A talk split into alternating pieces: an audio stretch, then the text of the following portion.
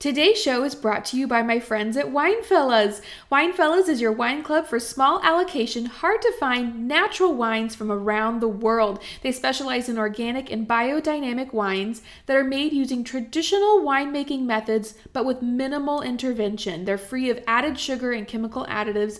They're low in sulfites. Their bottlings the wine world describes as quote natural wines. These are wines as they were meant to be enjoyed with nothing standing between you and pure expressive fruit. What I love most about Winefellas, aside from the fact that they only source the best natural wines in the world, but they also go the extra mile by giving you a fact sheet on each bottle that contains authentic alcohol content, residual sugars, sulfur dioxide in parts per million, pH, and acidity. Learn more about Winefellas by visiting them at winefellas.com. That's W I N E F E L L A S.com. And be sure to use the code FED and FIT for $10 off your first wine club shipment.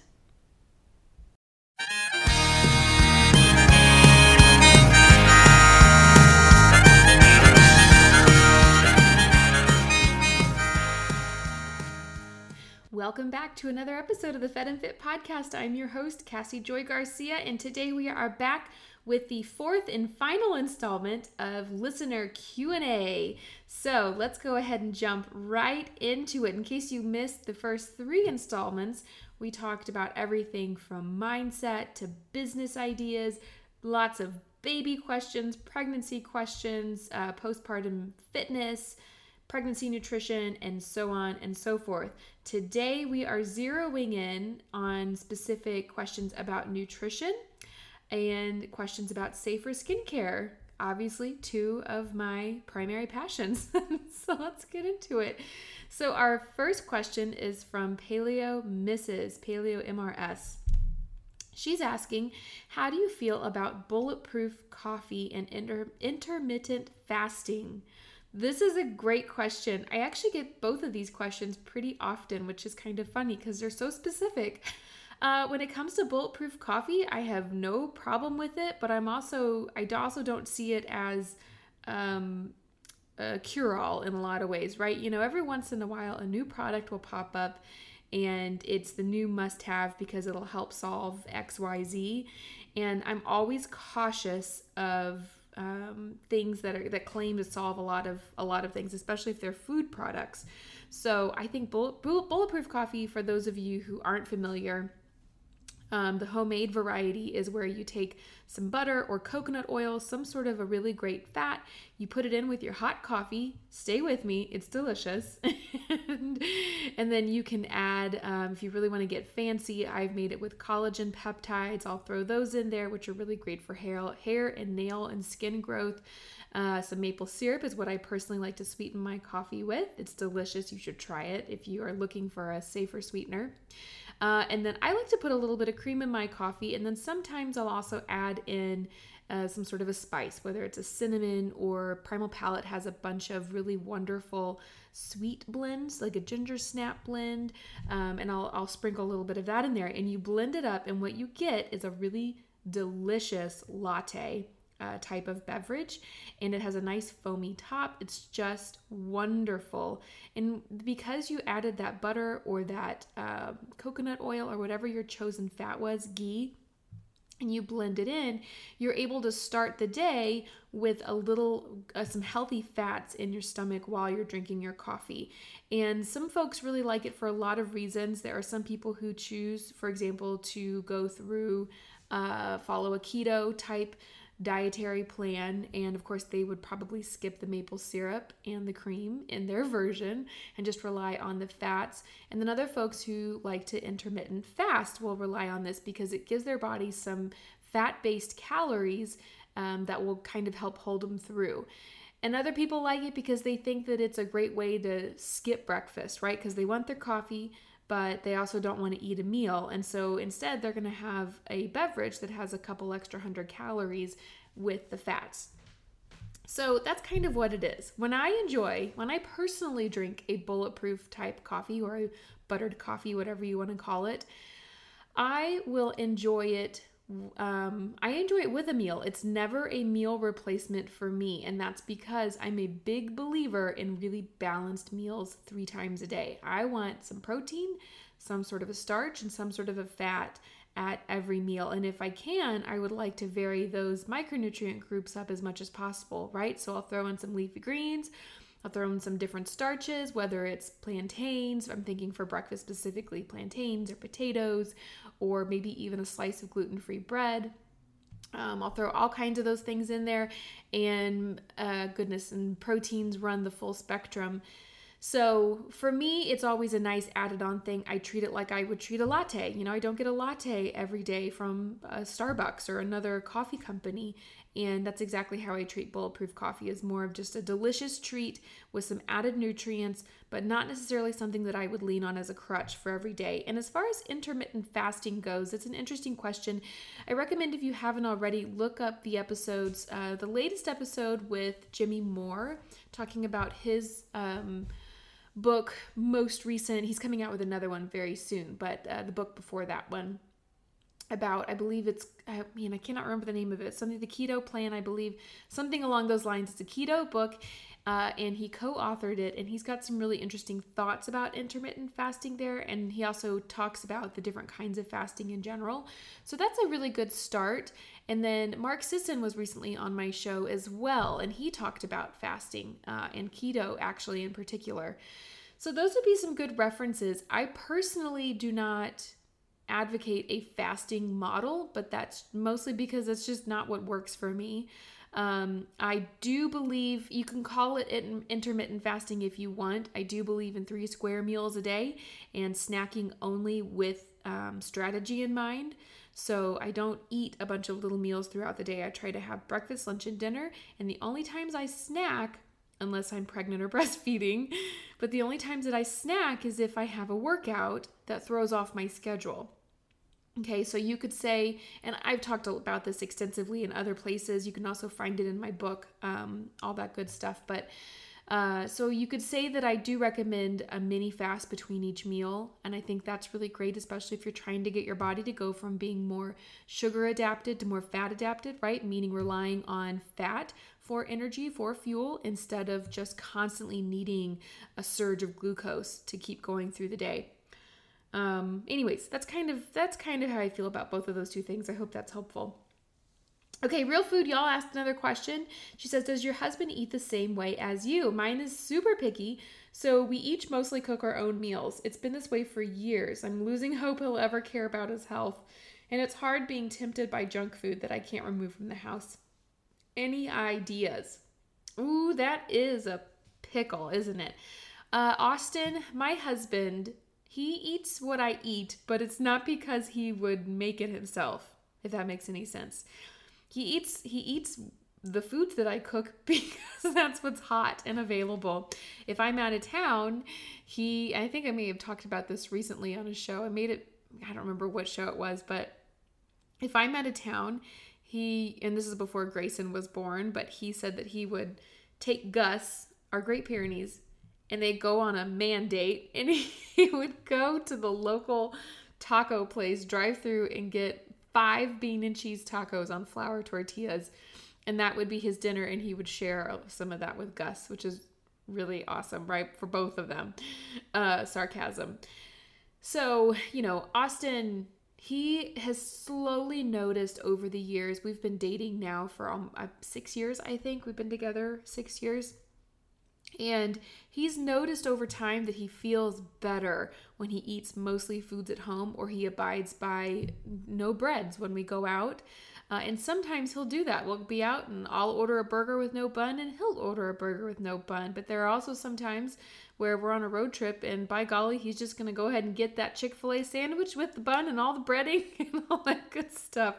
So it varies. And he says, you know, man, I just don't feel good right now when he has those kinds of things. So, um, he's not quite as particular about it as I am. I, Austin is one of those people who um, it was it was very apparent that I wasn't well when I wasn't feeling well. Right, I had painful joints. I had uh, a lot of mental fog. I was really sleepy. I was kind of blue, and I was very puffy. And he on him on the alternative, he would he his intolerances kind of manifest uh, and they're more sneaky than mine were, right?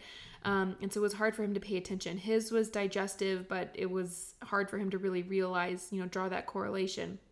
Um, in addition to blood pressure. But again, not everybody's checking their blood pressure every day. So he does, he's slowly started to eat more and more like me, which has been helpful since I've been eating more and more you could call them conventional foods, right? We eat a lot of rice in our house. Um, I do a lot of dairy. And so that's just kind of made it feel like to him, we aren't doing anything weird. The only thing we don't do is I just don't order buns when I'm out unless they have a delicious gluten free bun available. Um, so any advice on how to get there, you know, it really you can't force somebody. I'm sure you I know you know this, but you really can't force anybody to want to take control of certain things. Um, it has to be some it has to be a decision that they come to or will will not stick, right? So maybe what to do is to ask them, start the conversation, how did you feel after that meal? Right? And really start getting them to connect how they feel with what they eat by just asking questions. And it's not that you're trying to get them to give you an answer because everybody's going to be different, right? Maybe maybe he's the person that can tolerate a bunch of foods that unfortunately you can't. And that's fine if that's the case but but it could also be the alternative. What if you he ordered pizza one night regular pizza? Um, you can ask him how did you feel after that meal? And if he said he felt kind of groggy ask him why.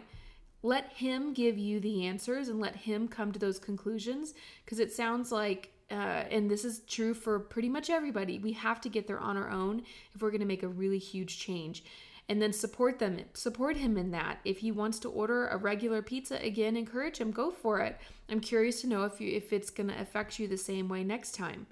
You know and that comes from a place of love and curiosity not from a place of wanting to get them to comply with what you are doing and what you consider important. I hope i hope that kind of makes sense. Okay steiner 77 asked have you done genetic testing or food sensitivity testing or seen a functional doctor? Did you find any of that useful? If yes, y'all want to hear a funny story? I have yet to take a food sensitivity, an official food sensitivity test, and I have yet to see a functional doctor. This is uncharted territories. All of my notes have been things that I've collected on myself over the years and have seen really great uh, successes. For example, I used to have really terrible headaches uh, when I was eating plain old wheat bread, and then I cut that out, and a lot of my headaches subsided. So they've been observations that I've done on my own. I am getting ready to do a test, a food sensitivity test, but something to remember about food sensitivity tests is the results you're going to get back from a test like that they're going to a percentage of that is going to be true absolutely true for you like you are allergic to bananas you know, just hypothetically throwing that out there. But a, a, another large part of that is going to change because your food sensitivities are kind of sitting on a track next to your gut health.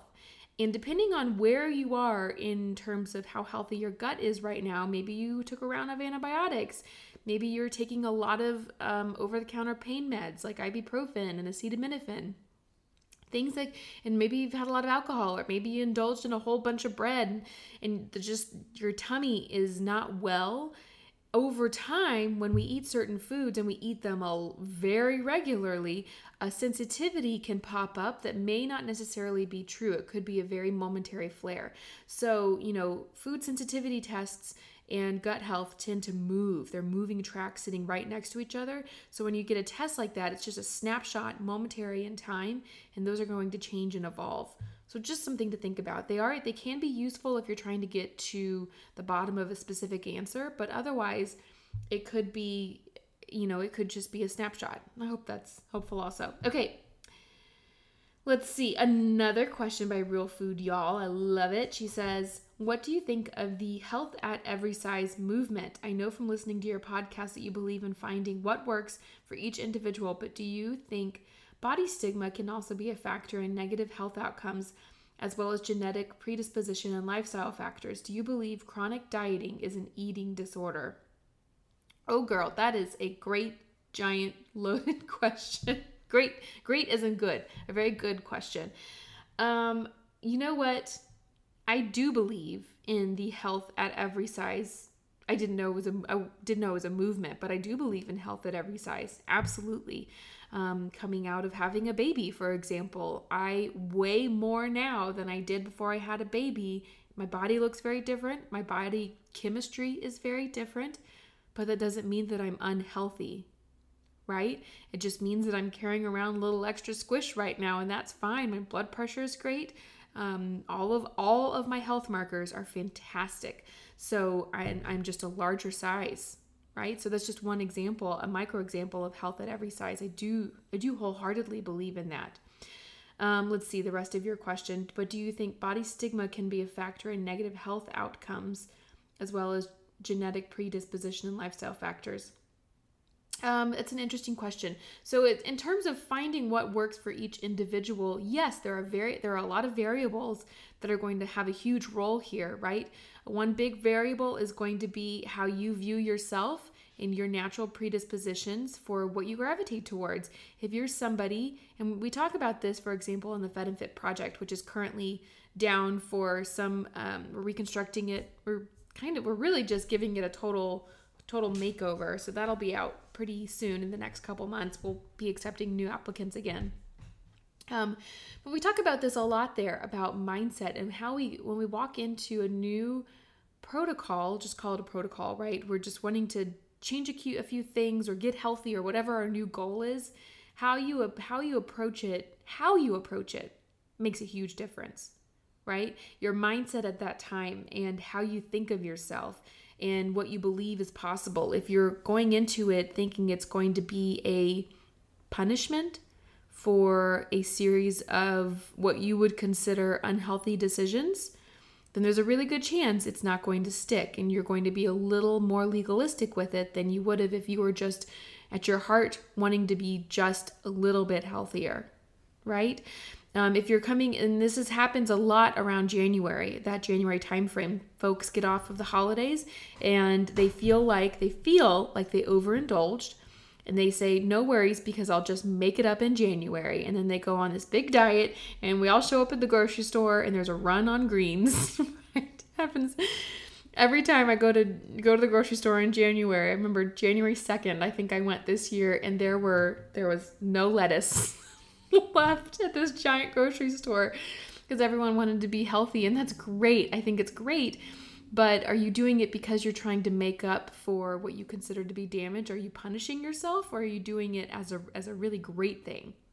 All right, So I think that can be a huge factor in how quote successful you are in finding your new true health. Um, I do think that genetic predisposition can play a huge role. Of course, I know that I'm predisposed to autoimmunity. So there are certain things that'll pop up for me that won't pop up for other folks. And it doesn't mean that I'm more or less successful or it's more or less difficult. It just it is what it is. It's just part of my journey. Um, let's see, what else did you ask? And lifestyle factors. Absolutely, lifestyle factors play a huge role. Stress, how little or not we're sleeping, uh, or drinking water, or if we're working out. Those are all those all play huge important roles in our overall health. Um, and there are really big factors. I mean, this is like I said, it's a loaded question. It sounds like, and, it, and it's one that we aim to answer with the Fed and Fit project, but that is a, it was a hundred pages in a book in my first book, um, and took a lot to talk about there. And that was even what I felt the abridged version. So, uh, yes, yes to all those. And do I believe that chronic dieting is an eating disorder? You know, that's a pretty severe way of asking, but I would say yes, I do believe that it could be considered an eating disorder. I think that anything when you're not trying when you're not just pursuing intuitive eating, right? We eat when we're hungry and we intuitively listen to what our body wants and what it needs and we give it good things and we don't view food as a reward or a punishment, then we're in a really good place, right? Um, the only reason I don't always use the word disordered eating is because that can carry with it some pretty ugly connotations. And if I told somebody that they had disordered eating, it might discourage them instead of encourage them. So, um, yes, I think that if somebody is chronically dieting, that there is a way out of that. There's a way to just eat to be healthy, um, and they can find a lot of freedom. I think this is a great spot to stop and hear from one of our sponsors. FabFitFun is a seasonal subscription box with full sized beauty, fitness, fashion, and lifestyle products Four times a year, you have the ability to customize the products or choose to be surprised. This is a great way to indulge in some of the very best products that are hot right now. I really feel like these boxes help keep me current. They retail for $49.99 but are packed with premium products valued at over $200. I am always genuinely blown away by the quality of the products. You can use the coupon code FEDFIT, one word, F E D F I T, for $10 off your first box at www.fabfitfun.com. Again, use the coupon code FEDFIT for $10 off your first box at www.fabfitfun.com. Okay, Jerica Clinker. Uh, what a cool name said my dad was recently diagnosed with prostate cancer. My mom put him on a vegan diet claiming that meat will weaken his immune system. What are your thoughts on this? Ooh jerica um, that's another goodness i should have given nutrition a couple episodes. These are great questions. You know i am a believer in being an omnivore. I really am. It's what I personally do, it's what I recommend for my friends and family members, my parents, for example, um, when they're going through their own health ups and downs. I never once have asked them to cut out meat. I would ask them to change their quality of meat. There are crucial vitamins and nutrients that we get, minerals and nutrients that we get, and fatty acids from animal proteins that are vital to health that you could argue can be found in animal based, or excuse me, plant based sources, but they're really not the same. The body doesn't use them the same.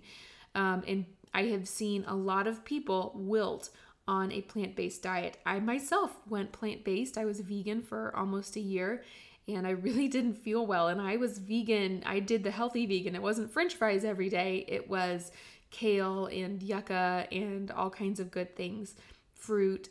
Um, so I think I think that there's a really great place for animal proteins in a diet and a really healthy diet. I would suggest uh, weaving in, and you know what, everyone's on their own journey, and if that's what your mom and your dad feel very strongly about, maybe the important thing is to support them in that and provide them with some resources. Um, but I would say that some really good healthy animal proteins would be a good place to start. Maybe fish would maybe she'd feel better about fish.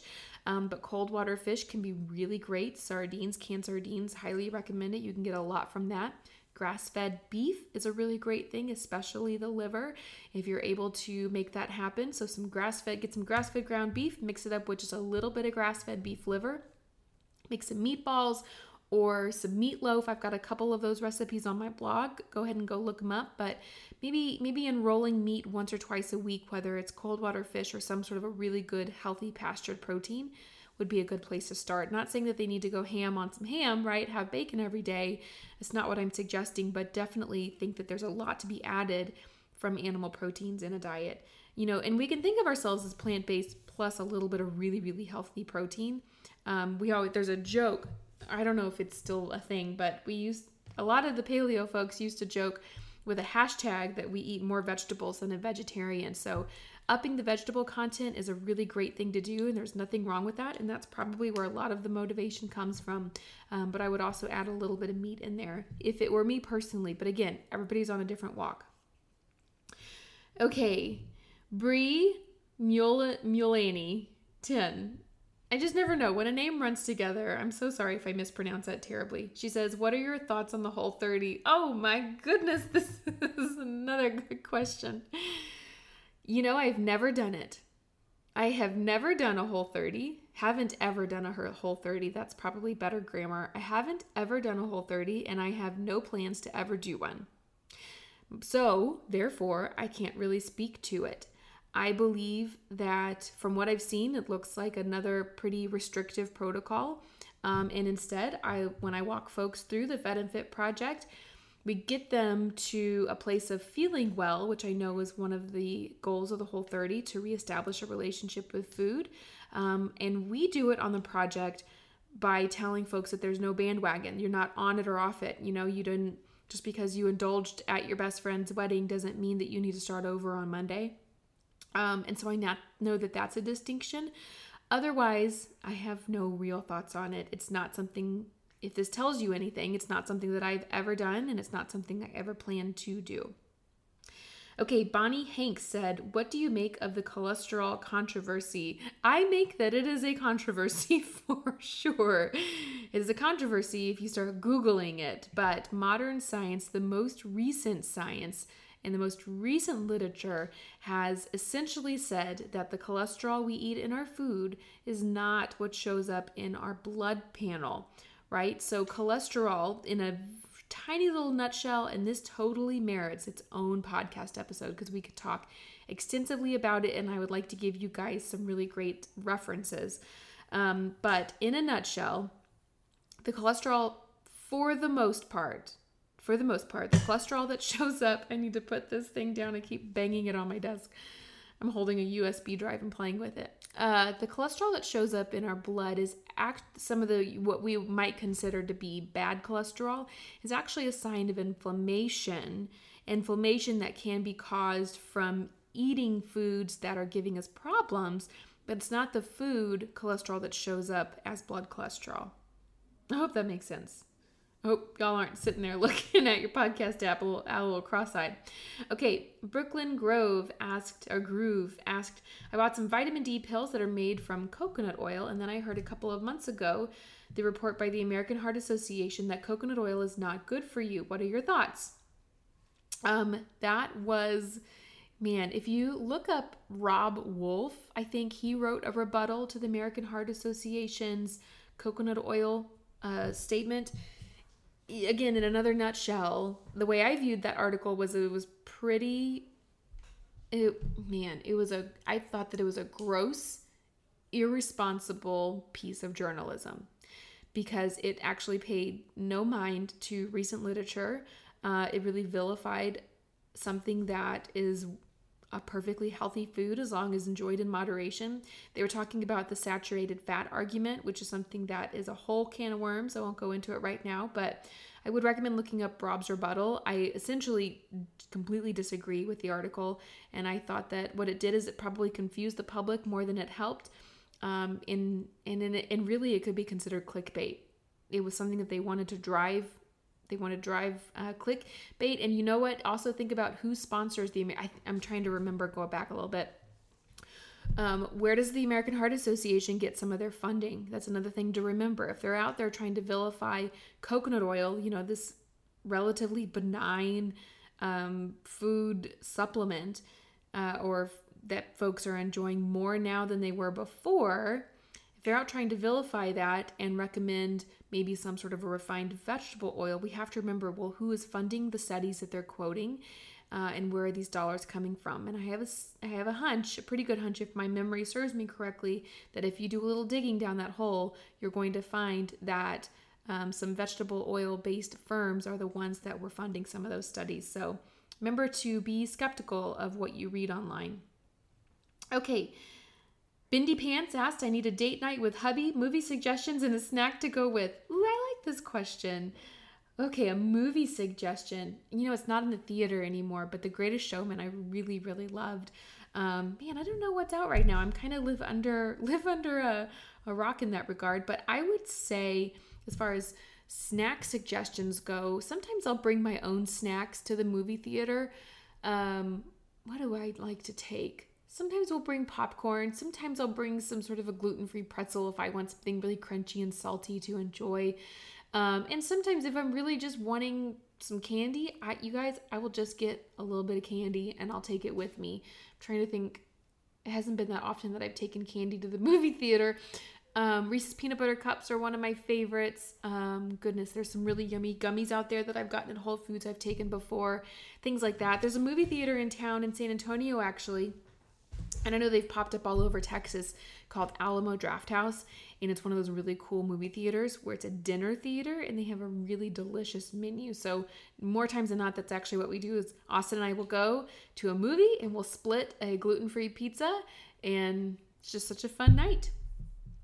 Okay, next question. We have Yipes28. How do you meal prep for the week and how do you anticipate changing now that you have a little less time? Mom of two here looking for inspiration. Well, I meal prep. I'm not sure if you've seen it yet, but I in January we published a program called the Cook Once Eat All Week series, and uh, it was it was a glimpse into like how I like to meal prep.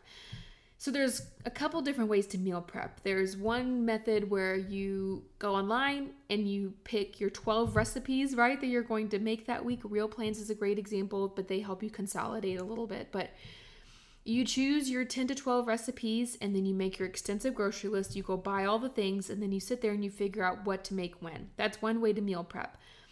But as far as I'm concerned, that is a really time extends it requires a lot of time to get something like that up and up and going. Not only on your meal prep day but also on the days to come. And it also makes for a very full pantry and refrigerator. So what i like to do instead and this is the concept behind the cook once eat all week program which may be expanding in the future. This is the first time i've kind of hinted at that but we you guys loved it so we might be doing more of it uh, in a different form Wink, wink, wink. uh, but how I like to meal prep is I like to take, I personally like to take a big hunk of protein, a bunch of starch, and a bunch of vegetable, and I cook it all at once. And then I figure out how I can turn those cooked elements into three different big meals. For example, maybe I'll shred five pounds of chicken in a slow cooker, I'll bake three pounds of potatoes, and I will wilt two huge bags of organic curly kale. And then I have a bunch of shredded chicken, a bunch of potatoes, and a bunch of kale that's cooked and ready to go. So, what does dinner turn turn into in the days to come? Maybe I will combine those basic ingredients into an Asian inspired stir fry, or maybe I will combine them into a Mexican casserole. And then all you have to do, because everything is already cooked, is just put some sauce on it, some new seasonings, and heat it up, and you have dinner. And it makes life so much easier. So that's how I like to meal prep. Check out the Cook Once Eat All Week. It's a free ebook that you can get right now when you sign up for the email list on fedandfit.com. Uh, there's five weeks worth of meal planning available there. And then keep your eyes peeled for an announcement about something else I'm working on. Okay, Amy VV821 asked two questions. First one How do I know when my gut is healed after changing my diet for X amount of time? That's a good question. Her second question was How do I know if I can tolerate dairy? Why do some allow grass fed dairy on the paleo diet? Um, well, how do you know when your gut is healed? That is a difficult question to answer if you're just looking at it intuitively. You, you know, part of it is digestive if you're not having the same digestive problems as you were before that could be a good sign. Um, if you find that you can enjoy some foods without certain ramifications, right? If you can have a little a bite of dairy, maybe it gave gave you a lot of pain, um, maybe some gas pain and things like that before, and now it doesn't. That could be a sign that your gut is healing. So that's one way. Um, it's a Otherwise, you, it's just, it really is just how are you feeling? If you're feeling better, there's a good chance your gut is feeling better too. And how to know if you can tolerate dairy, just like I said, you try it. And if you have a reaction, then, then maybe you don't right now. Um, and why do so many people allow grass fed dairy on the paleo diet? It's not necessarily that they're, so when it comes to paleo, um, there are specific guidelines around paleo, right? It means no dairy, no legumes, including beans and peanuts, no grains, no artificial sweeteners, um, in in some forms, no natural sweeteners. So it's not that folks are allowing grass-fed dairy on a paleo diet so much as they're trying to change the paleo rules, but what they're showing you is that they're mostly paleo and they tolerate grass fed dairy, so they're going to enjoy it. That's where they're coming from.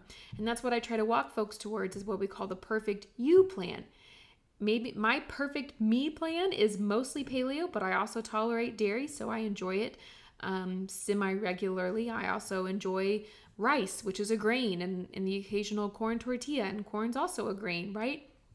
So it's not necessarily about what's allowed on paleo, but what's allowed for you. That's what you're. That's what to look for. Chelsea's Clean Kitchen said, When did you make a decision to go off birth control and why? Um, this is a good question. I went off birth control, ooh, 10 years ago? A long time ago. Maybe maybe 9 years ago. I don't I don't actually remember. it was a while ago. I went off of it probably part of the decision to go off of it was because I was just tired of taking a pill. I went on Accutane when I was a teenager, and back then, um, even though I was, this is, we're gonna get very honest, I was not sexually active back then when I was a teenager, but it was one of those because of the severe birth defects that Accutane can cause. Um, I don't think that they would have allowed me back then to take it without getting a birth control prescription. And then, of course, I was also talked into it because of the benefits of birth control, right? Reduced chance of, ov- ovarian cancer and cervical cancer, and all of these things, and great reasons why. It'll also help your skin, blah, blah, blah, in addition to the Accutane. Uh, so I started taking it, and then I just never stopped. I didn't stop for years and years, and then I just got tired of it. And so I stopped taking it. Um, and then I noticed I started to feel a little bit better in terms of my overall mood and energy. And and that was also around the same time that I was trying to figure, trying to change my diet. Maybe it preceded that a little bit, but uh, that's kind of why. I also knew that one day I wanted to have a family, and I really wanted to give myself a wide window to get that stuff out of my system um, before I before we wanted to have babies. So that's kind of why, um, from what I can remember.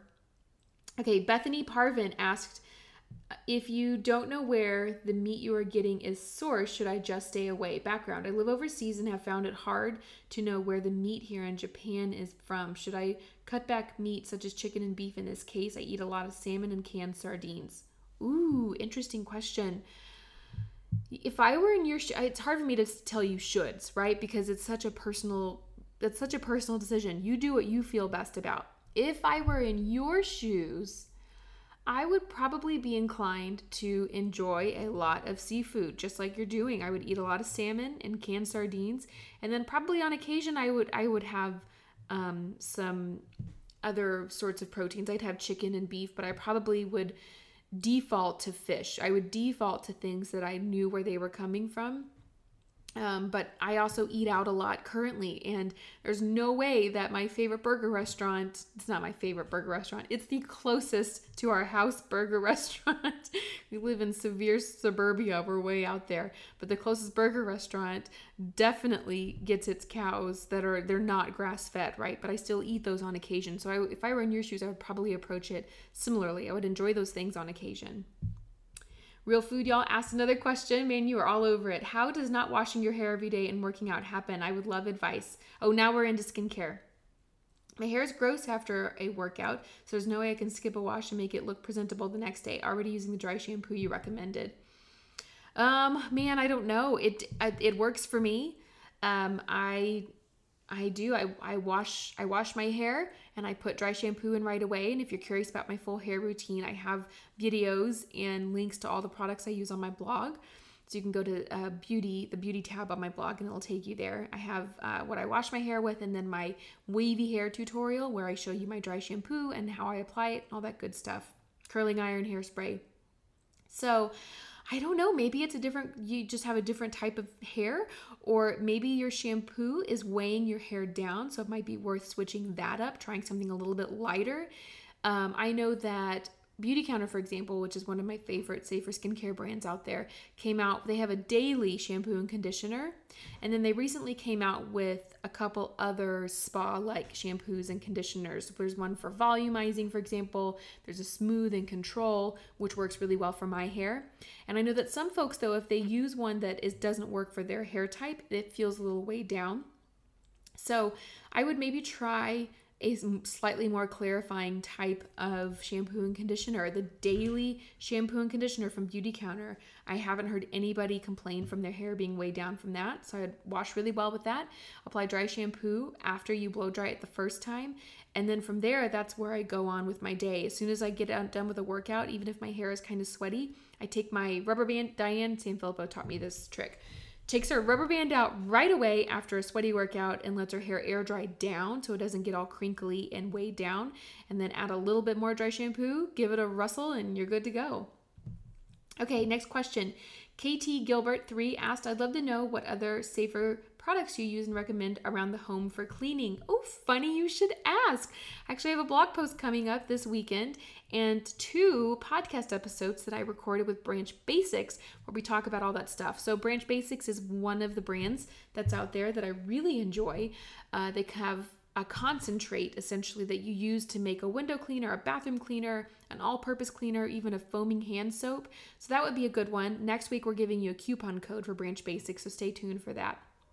Um, I've also made my own uh, cleaner for around the house, a very, very simple method. I just take water, distilled water is best, but use what you've got on hand. I don't use distilled in all, you know, in all honesty.